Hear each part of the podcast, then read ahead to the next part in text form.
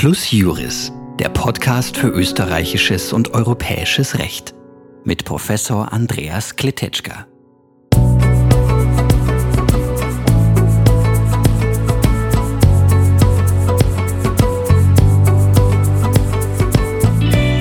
Herzlich willkommen, meine Damen und Herren, zur 21. Folge von Plus Juris.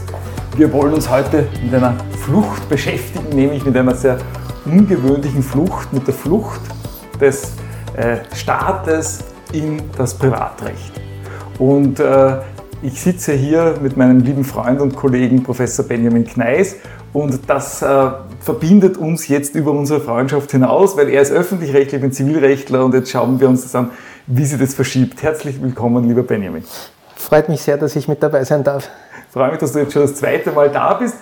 Und äh, wir haben heute gesagt, wir reden über die Flucht des, äh, des, des, des, öffentlichen Rechts oder der, der Behörden, des Gesetzgebers in äh, das Privatrecht. Und da gibt es mehrere Gründe dafür, weil der Rechtsschutz äh, dort natürlich anders ausgestaltet ist als im öffentlichen Recht. Ähm, äh, wir kennen da mehrere Fälle, unter anderem die Vertragsraumordnung, die ist ein bisschen berühmt geworden, weil vor äh, einigen Jahren schon man in Salzburg eine Regelung hatte, die dann der Verfassungsgerichtshof aufgehoben hat. Da geht es darum, dass im Zuge von Umwidmungen, zum Beispiel Umwidmung von Bauland, Private durch Vertrag etwas versprechen. Kostenübernahmen, Abtretungen von äh, Liegenschaftsteilen oder äh, auch Infrastrukturmaßnahmen, Kreisverkehr ist manchmal ein großes, großes Thema. Äh, und äh, da hat man sich auch schon die Frage gestellt, was geht da eigentlich, was geht da nicht? Und es hat eine gewisse Konjunktur. Also am Anfang war man ganz begeistert, dann kam der VfGH, man hat das gelassen und jetzt beginnt es wieder in allen Ländern, fängt man wieder damit an.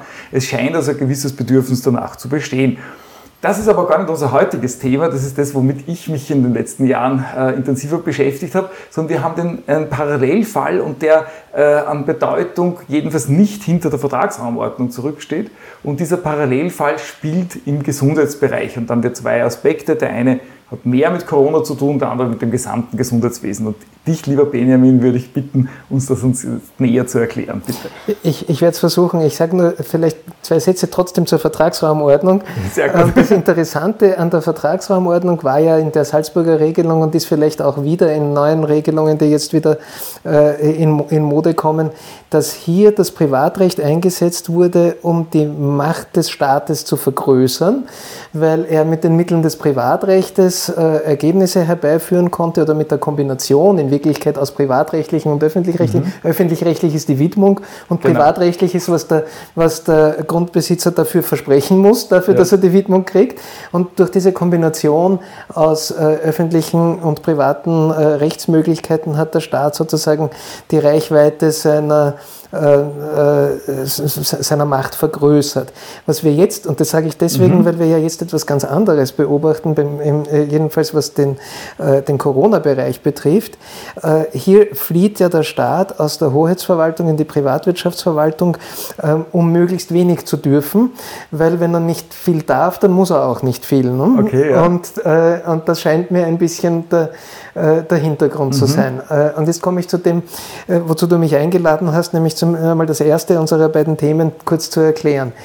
Ähm, ich habe mich mit der Frage beschäftigt, an wen ich mich denn eigentlich hätte wenden müssen, wenn ich vor äh, etwas mehr als einem Jahr, im Februar 2021, der Meinung gewesen wäre, ich will nicht warten, bis ich nach der Priorisierungsempfehlung des nationalen Impfgremiums dran bin, ich will gleich meine Impfung haben, weil ich aus irgendwelchen Gründen der Meinung bin, ich bin mindestens genauso gefährdet wie die, die nach der Priorisierungsempfehlung zuerst dran sind. Weil da hat so. man gesagt, die Alten zuerst und äh, kritische Infrastruktur genau. äh, wie, wie Krankenanstalten und so weiter zuerst genau. und dann erst der. Und zuerst die Ärzte und dann später auch noch das genau. Pflegepersonal. Genau. Ja. Also in relativen Abstufungen ist das so von, von Jänner bis, bis Mai, bis dann eigentlich eh alle äh, genügend Impfstoff hatten, äh, ist das so nach und nach äh, erst geöffnet worden.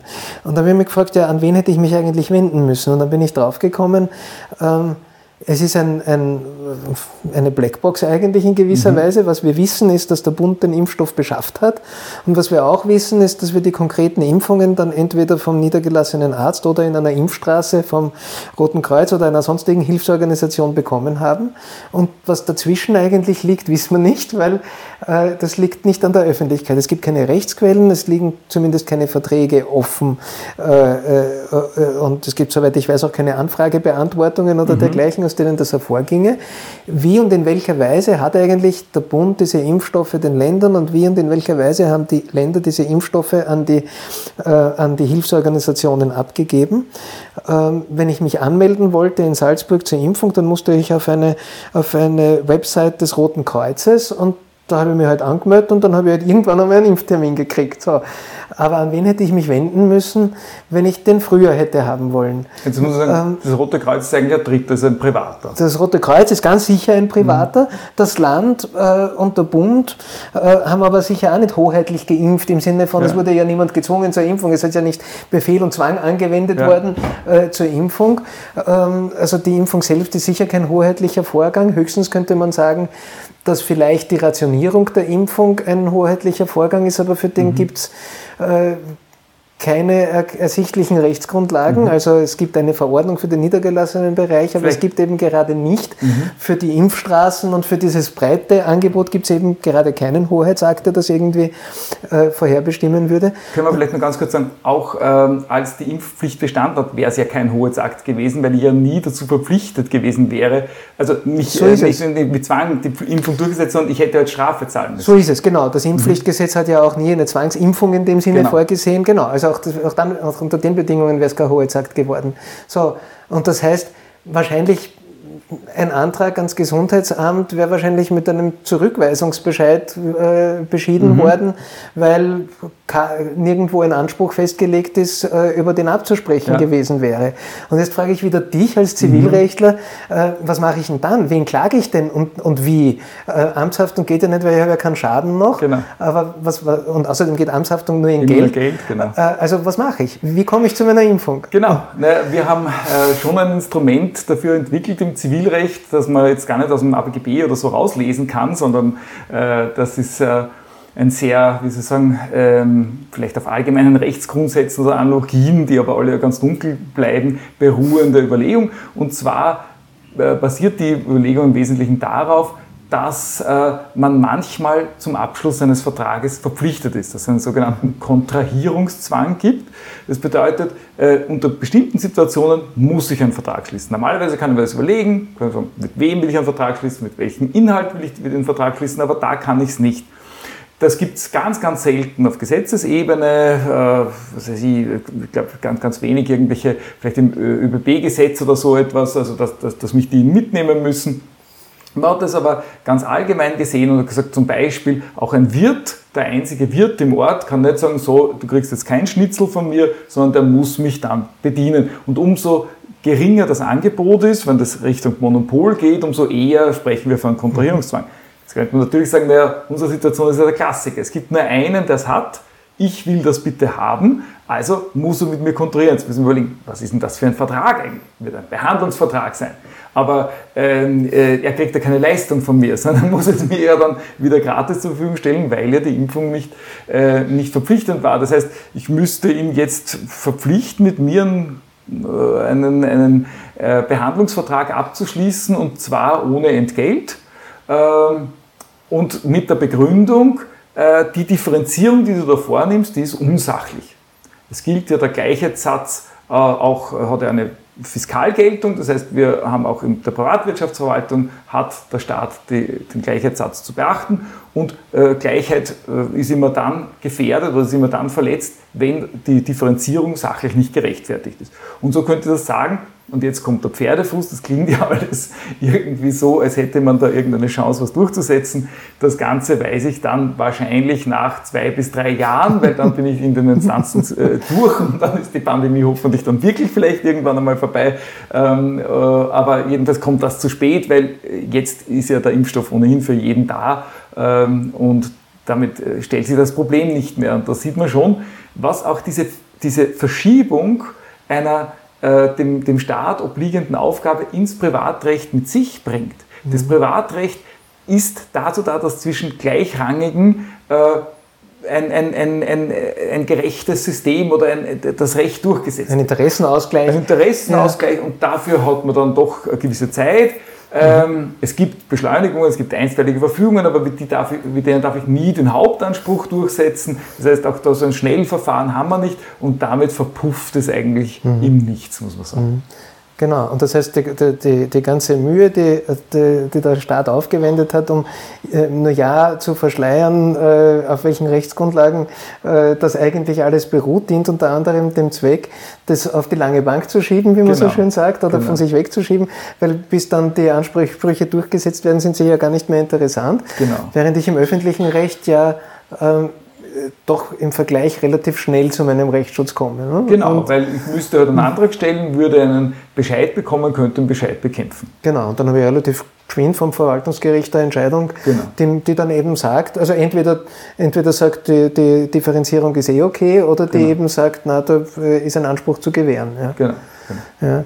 genau. und äh, äh, in gewisser Weise ähm, ist unser, unser zweites Thema, das auch im Gesundheitsbereich spielt, ähm, äh, hat auch so einen Verschleierungscharakter. Ja, da und wird, das ist jetzt wirklich heiß. Da wird, da wird, da wird was anderes verschleiert. Da wird nämlich äh, äh ein, ein ähm, im Grunde aus verschiedensten Gründen verfassungswidriges Zusammenwirken von äh, Bund, Ländern und Sozialversicherungsträgern verschleiert. Warum ist das so verfassungswidrig? Ähm, nein, ich, ich, ich, ich, versuche es kurz mhm. zu, zu, erklären. Also es, es, gibt schon länger das Bedürfnis, und das Bedürfnis, das will ich ja gleich äh, vorweg sagen, das Bedürfnis ist ja grundvernünftig, ähm, nämlich dass Bund, Länder und Sozialversicherungsträger ähm, äh, ihre Bemühungen um eine strukturierte Gesundheitsversorgung koordinieren.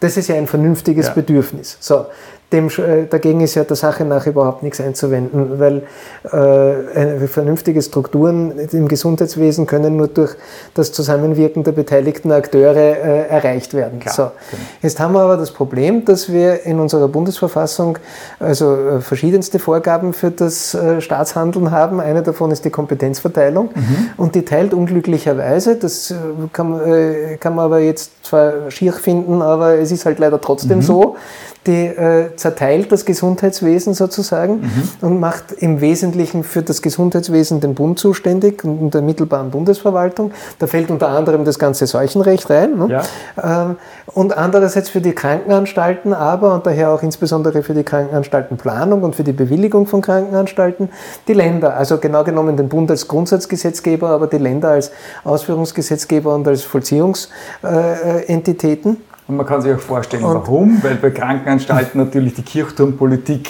weit verbreitet ist. Das heißt, da wollen die Bürgermeister und Landeshauptleute mitreden und deswegen will man das eher sagen. So ist es, genau. Und das genau. ist ja auch interessanterweise das Einzige, was bei der, bei der Auflösung des Artikel 12, der ist ja ganz stark entschlackt worden. Mhm. Artikel 12 BVG ist also die Regelung, die ja. genau diese Grundsatzgesetzgebungskompetenzen enthält. Und der ist ja praktisch das Einzige, was übrig geblieben ist, okay. weil die Länder das nicht hergeben wollten. Mhm. So.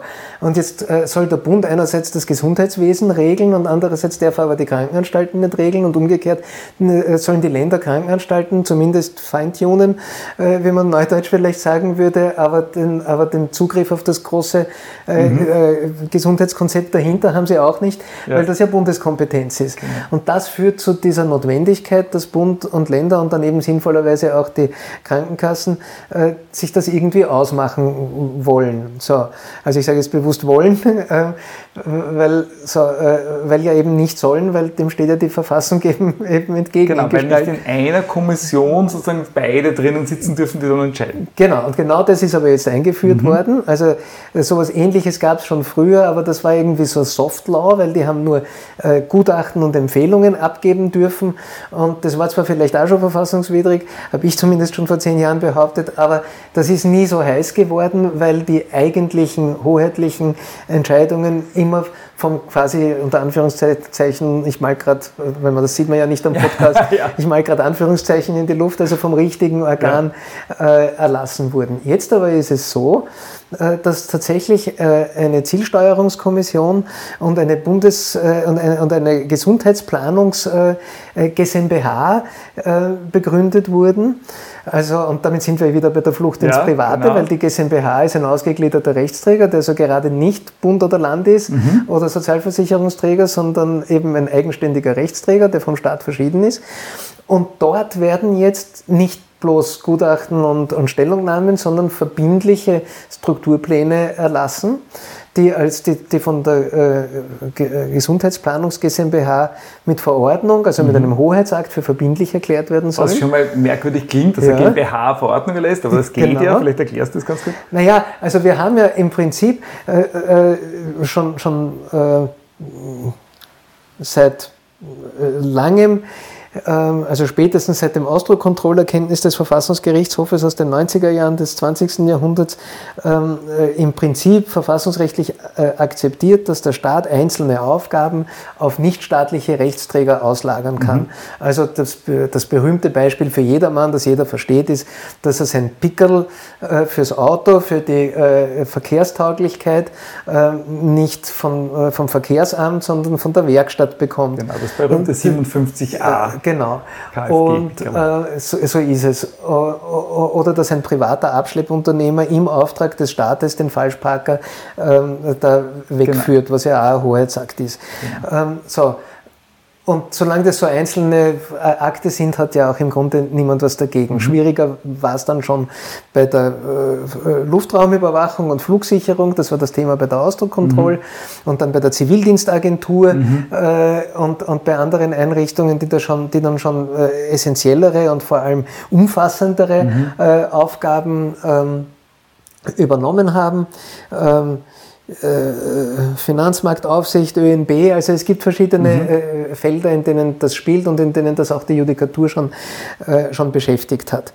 Und das heißt, da wird der Private, da wird diese Gesellschaft belehnt mit Hoheitsgewalt. Ja, ja genau, also die Hoheitsgewalt, also diese, diese Fähigkeit, einseitig zu gebieten, zu verbieten oder zu erlauben, ist ja das Essentiale des Staates. Das macht genau, ihn ja aus. Genau, das unterscheidet genau. ja den Staat von allen anderen Rechtsträgern. Das darf ja nur er. Ja. Und, äh, und in gewisser Weise äh, verleiht er diese, die, diese Macht ähm, dann ausschnittweise an irgendwelche mhm. Privaten.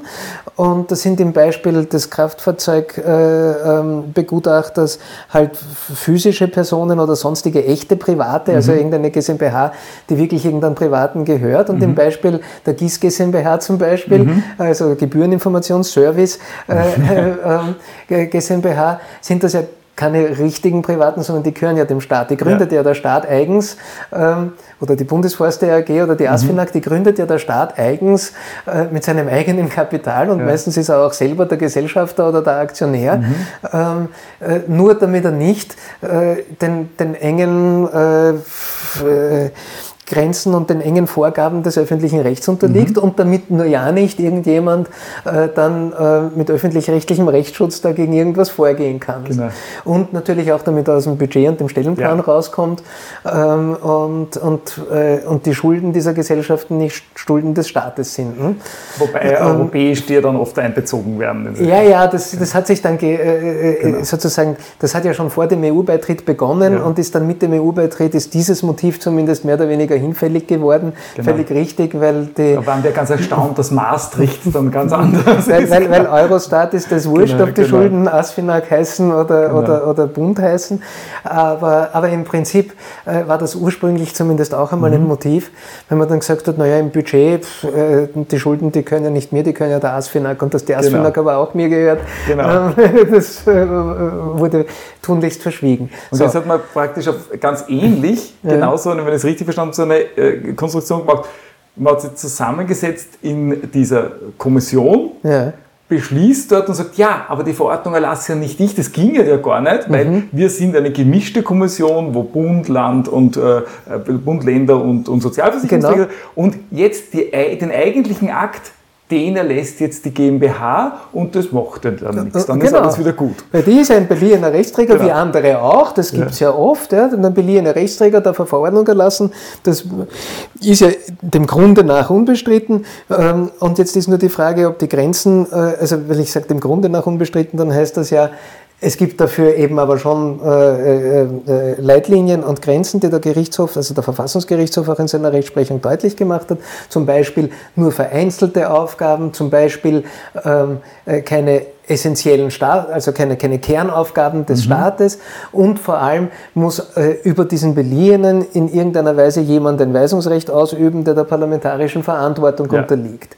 Ähm, das sind so, so, so ganz mhm. grob die, weil, äh, die Leitlinien, weil sonst könnte ja mit der Beleihung auch die parlamentarische Verantwortlichkeit und damit letztlich das demokratische Prinzip unterlaufen also die Ministerverantwortlichkeit, dass die Ministerverantwortlichkeit. verantwortlich ist. Genau, oder der Landeshauptmann oder, oder jedenfalls jemand, der entweder einem Landtag oder dem Nationalrat Rechenschaft darüber genau. ablegen muss, was er tut. Ne? Weil wenn jetzt sozusagen diese GmbHs und die Aktiengesellschaften tun, was sie wollen und niemandem äh, äh, unterworfen sind, der dem Parlament verantwortlich ist, dann geht ja das Recht nicht mehr vom Volk aus, wie es ja. in Artikel 1 BVG heißt, sondern eben von irgendeiner GmbH. Ne? Mhm. Und das geht ja nicht. Und das hat eben der Verfassungsgerichtshof auch klargelegt. Und in diesen Grenzen sind Beleihungen ja im Prinzip äh, anerkannt und, und, ähm, und unbestritten.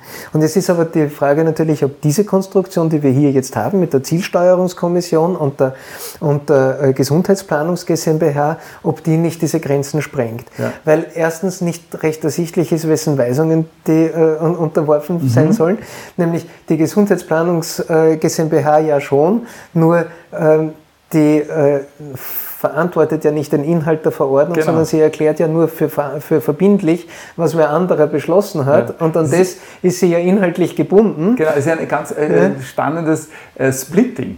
Der eine genau. sagt, was gilt, und der andere sagt, dass, dass es gilt. Es gilt ja. genau. Und dadurch überspiele ich das Problem, dass der, der sagt, was gilt, eben das nicht erlassen kann, weil dann äh, eine gemischte Behörde das erlassen würde. Ja, genau. Fangen wir vielleicht dort an. Also diese mhm. Zielsteuerungskommission ist ja ein Gremium, in dem Vertreter von Bund, Ländern und Sozialversicherungsträgern drinnen sitzen. Und dann weiß ich ja überhaupt nicht, wem soll ich jetzt eigentlich den Hoheitsakt zurechnen? Mhm. Dem Bund, dem Land, dem Sozialversicherungsträger? Genau. Ähm, das ist ja, äh, solche Mischorgane sind ja kompetenzrechtlich eben verboten. Mhm, das ist genau. ja einer der Zwecke der Kompetenzverteilung, dass ich genau weiß, wer zuständig ist. Ja. Und dass eben nicht Bund und Land zuständig sind, sondern dass entweder der Bund oder das Land mhm. zuständig ist. Und schon gar nicht der Sozialversicherungsträger, ja, weil genau. der ist ja gar keine Gebietskörperschaft. So. Mhm. Und jetzt mache ich da so ein Mischorgan und völlig richtig, genau um das zu kaschieren, dass dieses Mischorgan ja gar keine Verordnung erlassen darf, ähm, sage ich, naja, die machen ja nicht die Verordnung, die legen ja nur den Strukturplan fest und da muss man muss vielleicht auch für unsere Hörerinnen und Hörer dazu sagen, was das heißt. Da steht dann äh, genau drinnen, an welchem Ort es einen Kernspintomographen geben darf und an welchem Ort wie viele Primärversorgungseinheiten geplant sind mhm. und an welchem Ort welche Ambulatorien mhm. ähm, eben existieren dürfen oder auch nicht. Ja. Und oder auch nicht ist oder ja das nicht, Problem, genau, weil wenn ich jetzt als privater äh, Arzt oder, oder als private GmbH äh, oder sonstiger Rechtsträger ein Ambulatorium eröffnen möchte, äh, dann bin ich ja an diese Vorgaben gebunden und ich kriege ja gar keine Bewilligung, weil in dem Strukturplan drinnen steht, äh, dass das nicht geht. Ne? Genau. Weil da gibt es schon wen. Ne? Also genau. quasi äh, im Grunde genommen ein blanker Konkurrenzschutz. Ne? Mhm. Ne? So, mhm. Äh, ähm, so, und das ist ja mit der Erwerbsausübungsfreiheit wieder nicht vereinbar. Und äh, und das ist sozusagen materiell das dahinterstehende ja. Äh, Thema. Und formell haben wir aber davor schon das Problem, dass wir hier ein Gremium haben, das so in der Bundesverfassung eben äh, nicht vorgesehen ist. Und um das zu kaschieren, wird, diese, wird, dies, wird dieser Plan zwar dort gefasst, aber von jemandem anderem für verbindlich erklärt und dieser andere ist ja gar nicht der Staat, sondern eine GmbH, also mhm. ein ausgegliederter Rechtsträger.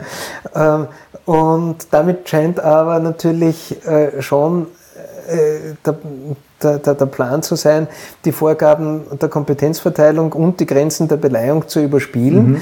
weil ich äh, äh, ja mit der Weisungsbindung der, der GmbH nichts erreiche, weil die inhaltlich ja gar keinen Spielraum hat und weil, äh, und weil die GmbH einen, den Willen von einem Organ umsetzt, das, ähm, das überhaupt nicht äh, existieren dürfte verfassungsrechtlich. Und Wir Zivilrechtler würden da einfach sofort dazu Umgehungsgeschäft. Ja, ja, genau. Ja, ja, völlig richtig. Ja. Wenn der Ausdruck ist nicht im öffentlichen Recht genau. gebräuchlich, genau. aber er passt sehr gut. Genau. Ja. Er passt sehr gut, genau. Und ähm, und aus diesem Grund gibt es einen, einen, einen, Prüfungsbeschluss des Verfassungsgerichtshofes vom Oktober 2021 und wahrscheinlich irgendwann in absehbarer Zeit dann auch das Erkenntnis, ja. äh, wo also äh, etliche dieser Bestimmungen, die das ganze System da errichten, äh, in Prüfung zieht mit diesen und mit anderen äh, Gründen, also nämlich mit den jetzt von uns gerade genannten, aber auch mit anderen verfassungsrechtlichen Gründen. Ähm, das geht dann zum Teil sehr ins Detail der jeweiligen Regelung, weil da ist zum Beispiel auch nicht ganz klar, welches Organ der GmbH, nämlich die Geschäftsführung oder die, oder die Gesellschafterversammlung, eigentlich die Beschlüsse fassen soll und so. Also da gibt es auch noch mhm. Unklarheiten. Aber das wollen wir jetzt nicht ins Detail ja. gehen. Ähm, aber es gibt jedenfalls diesen Prüfungsbeschluss und man muss natürlich auch äh, jetzt, das ist jetzt, äh, wie soll ich sagen, eine statistische Aussage. Ähm, statistisch ist es so, dass in den allermeisten Fällen, in denen der Gerichtshof selber äh, entscheidet, äh, dass er ein Gesetz in Prüfung zieht, in, diesen, in den meisten Fällen hebt er diese Gesetze dann mhm. auch auf. Der Prüfungsbeschluss formuliert schon eine, eine Reihe von Bedenken, unter anderem die, die wir jetzt gerade skizziert haben. Ähm, und, der, äh, und, und dahinter steht halt schon, äh, das, was wir einleitend auch zu unserem mhm. Überthema äh, genannt haben oder, oder, gemacht haben, nämlich dass der Staat offenbar in privatrechtliche Formen flüchtet, mhm. weil er hoheitlich das, was er gern möchte, nicht kann äh, oder darf.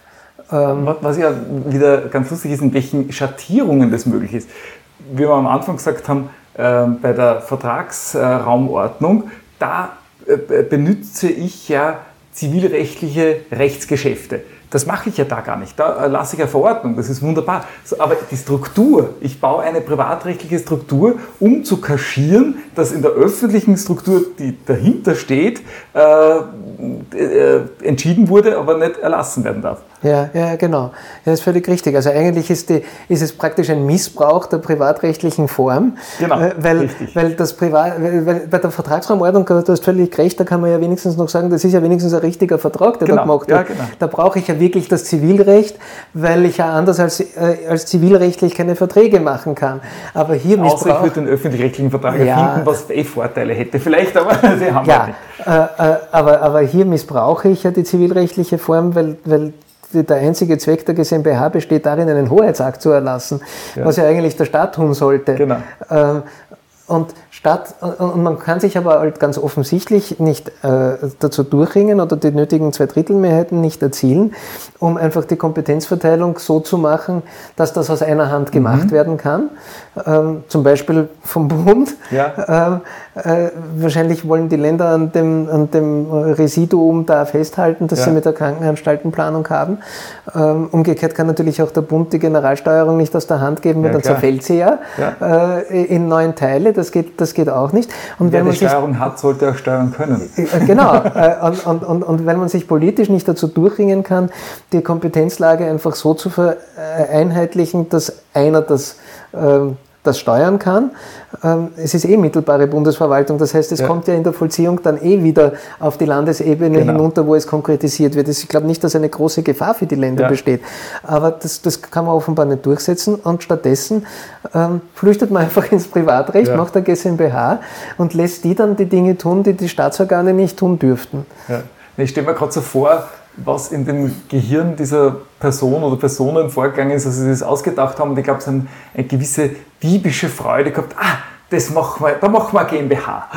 ja, ja, ja. Also, äh, und in, gewisser Weise ist natürlich auch der, der, Verfassungsgerichtshof und die verfassungsrechtliche Lehre ein bisschen mitschuld, weil sie schon viel zu viel ähm, akzeptiert hat, ja. weil sie schon viel zu weit das anerkannt hat, diese, diese Flucht ins Privatrecht. Da hätte man schon bei Ausdruckkontroll ähm, vielleicht viel engere Grenzen ziehen sollen. Mhm. Ähm, vielleicht hat der Verfassungsgerichtshof damals aber gar nicht die Fantasie gehabt, auf was für verrückte Ideen der Gesetzgeber noch kommen könnte. Ja. Wahrscheinlich hat er sich damals gedacht, bei der Ausgliederung der Flugsicherung, da geht es ja de facto darum, dass, dass halt äh, irgendwelche äh, äh, Staat- und Landeslots zugeteilt werden oder dass die äh, Verkehrssicherheit eines Flugzeugs überprüft wird, mhm. wofür man natürlich einen gewissen technischen Sachverstand braucht genau. und dergleichen. Ähm, und das ist ja noch relativ harmlos, das ja. auszugliedern und zu sagen, das soll eine GmbH im Namen des Staates ja. machen. Ähm, und wahrscheinlich hat sich der Verfassungsgerichtshof damals nicht träumen lassen, äh, dass der Gesetzgeber äh, oder die Gesetzgeber des Bundes und der Länder, muss man ja ehrlicherweise sagen, ähm, das Hölzel äh, mit großer Freude aufgreifen und jeden Winkel ausnützen, der da übrig gelassen wird an Spielraum mhm. und auf was für Ideen die dann noch kommen. Das hat man vielleicht ja. nicht kommen sehen, sonst hätte man vielleicht da schon strenger, ähm, wenn man da schon strenger hineingefahren. Ja. Ich meine, bei uns ist ja äh, irgendwie sehr leicht zu erkennen, was der, die Idee dahinter war. Aber hast du nicht auch manchmal den Eindruck, dass äh, vielleicht ist die Zeit eh schon vorbei, aber sage ich mal in den letzten vielleicht sogar 20 Jahren so ein gewisse, gewisser Hype war. Also alles musste irgendwie noch nach äh, gesellschaftsrechtlichen Kriterien, nach Unternehmenskriterien. Wir Universitäten sollen eigentlich wie Unternehmen geführt werden. Die fragen nur, aber was ist jetzt eigentlich ein, ein Unternehmen zu Gewinn erwirtschaften? Was erwirtschaften wir eigentlich? Was ist jetzt unser, unser Ziel? Und, und trotzdem werden aber diese, diese Unternehmensführungsgesichtspunkte ähm, äh, bei uns so angewendet, als würden wir Schuhe produzieren. Ja, also lustig, ich habe auch noch bevor du es gesagt hast, sofort an die Universitäten gedacht. Genau. Ich meine, wir haben jetzt nicht direkt privatrechtliche Strukturen gekriegt, aber wir haben immerhin, äh, sind, wir, äh, sind unsere ganzen Dienstverhältnisse ins Privatrecht gewandert. Ja. Es gibt keine öffentlich-rechtlichen Dienstverhältnisse mehr an den Universitäten und, und die Führungsstrukturen, die da etabliert wurden durch das äh, Uni-Gesetz, ähm, sind halt Managementstrukturen ja. eigentlich. Ne? Also das, die, die äh, äh, und der Unirat ist eine Art Aufsichtsrat und genau. es wird irgendwie nachgebaut in gewisser Weise halt auf öffentlich-rechtlichen mhm. Schienen, aber es wird in irgendeiner Weise äh, ziviles Unternehmensrecht nachgebaut. Äh, ja, ich, ich verstehe es auch ehrlich gestanden mhm. nicht, weil ähm, dass Unternehmer die besseren Unternehmer sind, das verstehe ich schon. Also, verstehe, ja, genau. also bei, der, bei der Frage, ob man Industrien verstaatlichen soll ja. oder entstaatlichen soll, tausend Rosen. Genau. Aber die Uni ist ja keine Industrie. Richtig. Ähm, und, und vieles andere, wovon wir hier reden, Zivildienerverwaltung oder, ja. oder Impfstoffverteilung äh, äh, oder eben Gesundheitsplanung, das ist auch keine Industrie. Genau. Sondern das sind, und jetzt zeige ich es äh, mit den Worten äh, des Verfassungsgerichtshofes, eben Kernaufgaben des des Staates, genau. die der Staat deswegen erfüllen soll, weil sie eben ähm, äh, privatwirtschaftlich nicht so erfüllbar sind. Ja. Auf einer Universität oder überhaupt in der Wissenschaft äh, muss ich über Jahre über etwas nachdenken dürfen, um dann ein Ergebnis zu bringen. Genau. Ich muss auch irren dürfen, ich muss mit ja. Trial und Error arbeiten genau. dürfen.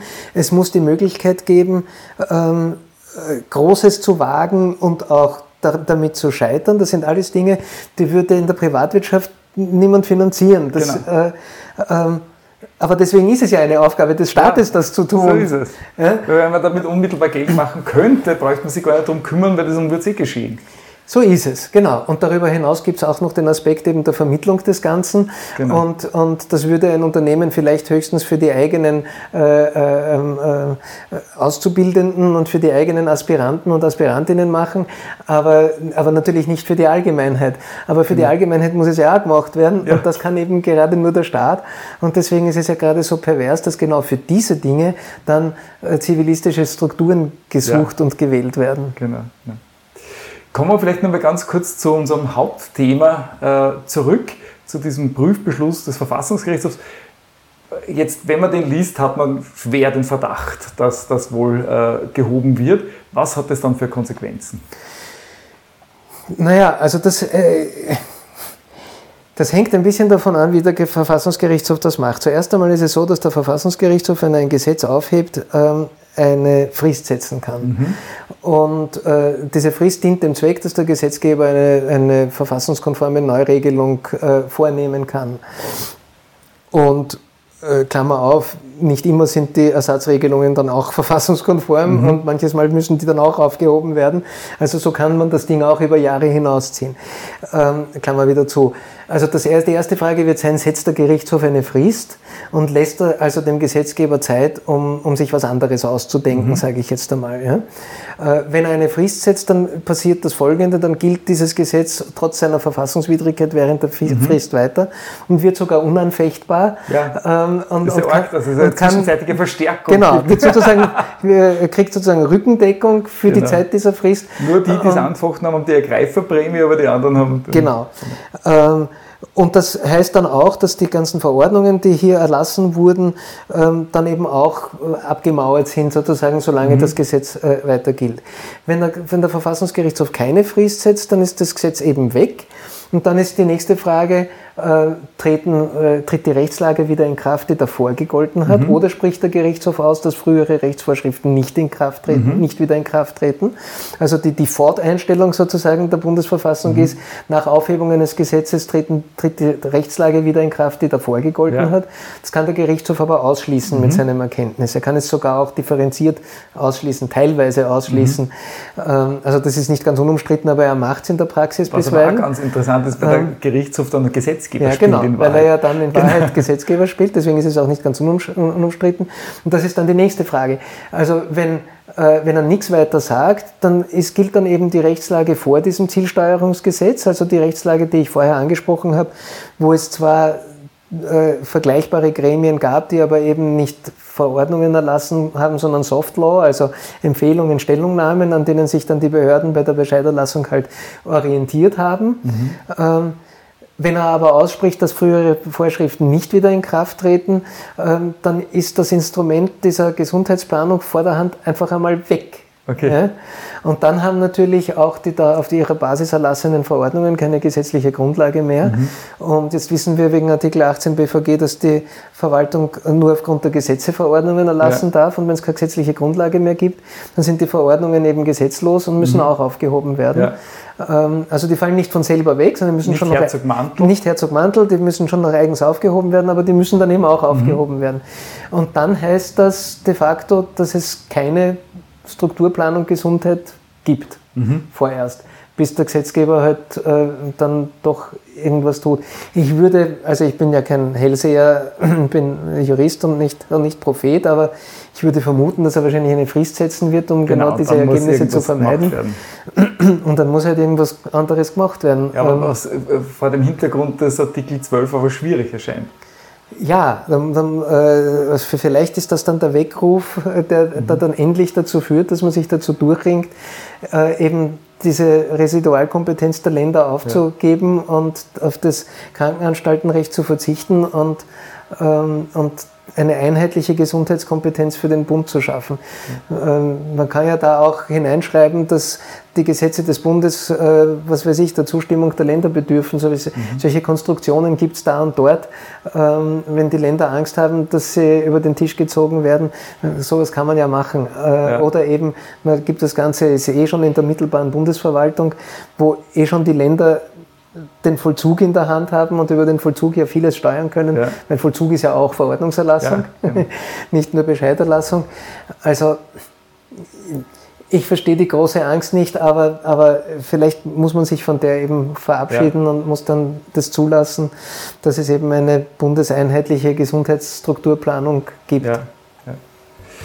Gut, lieber Benjamin, vielen, vielen herzlichen Dank. Es war ein Vergnügen, mit dir zu sprechen. Bevor wir jetzt ganz zum Schluss kommen, möchte ich mich ganz herzlich bei unserem Kollegen Professor Rudolf Mosler bedanken, mit dem wir auch äh, über dieses Thema sehr intensiv äh, gesprochen haben, der uns viele neue Anregungen gebracht hat und der im neuen Heft, das ist noch gar nicht im Netz erhältlich, aber bald wird es da sein, das Recht der Arbeit dazu eine kurze Abhandlung auch verfasst hat. Vielen Dank, lieber Rudi. So, meine Damen und Herren, das war die 21. Folge von Plus Juris. Ich danke für, für Ihr Zuhören, für Ihre Aufmerksamkeit und freue mich schon auf eine neue Folge. Auf Wiederhören. Auf Wiederhören.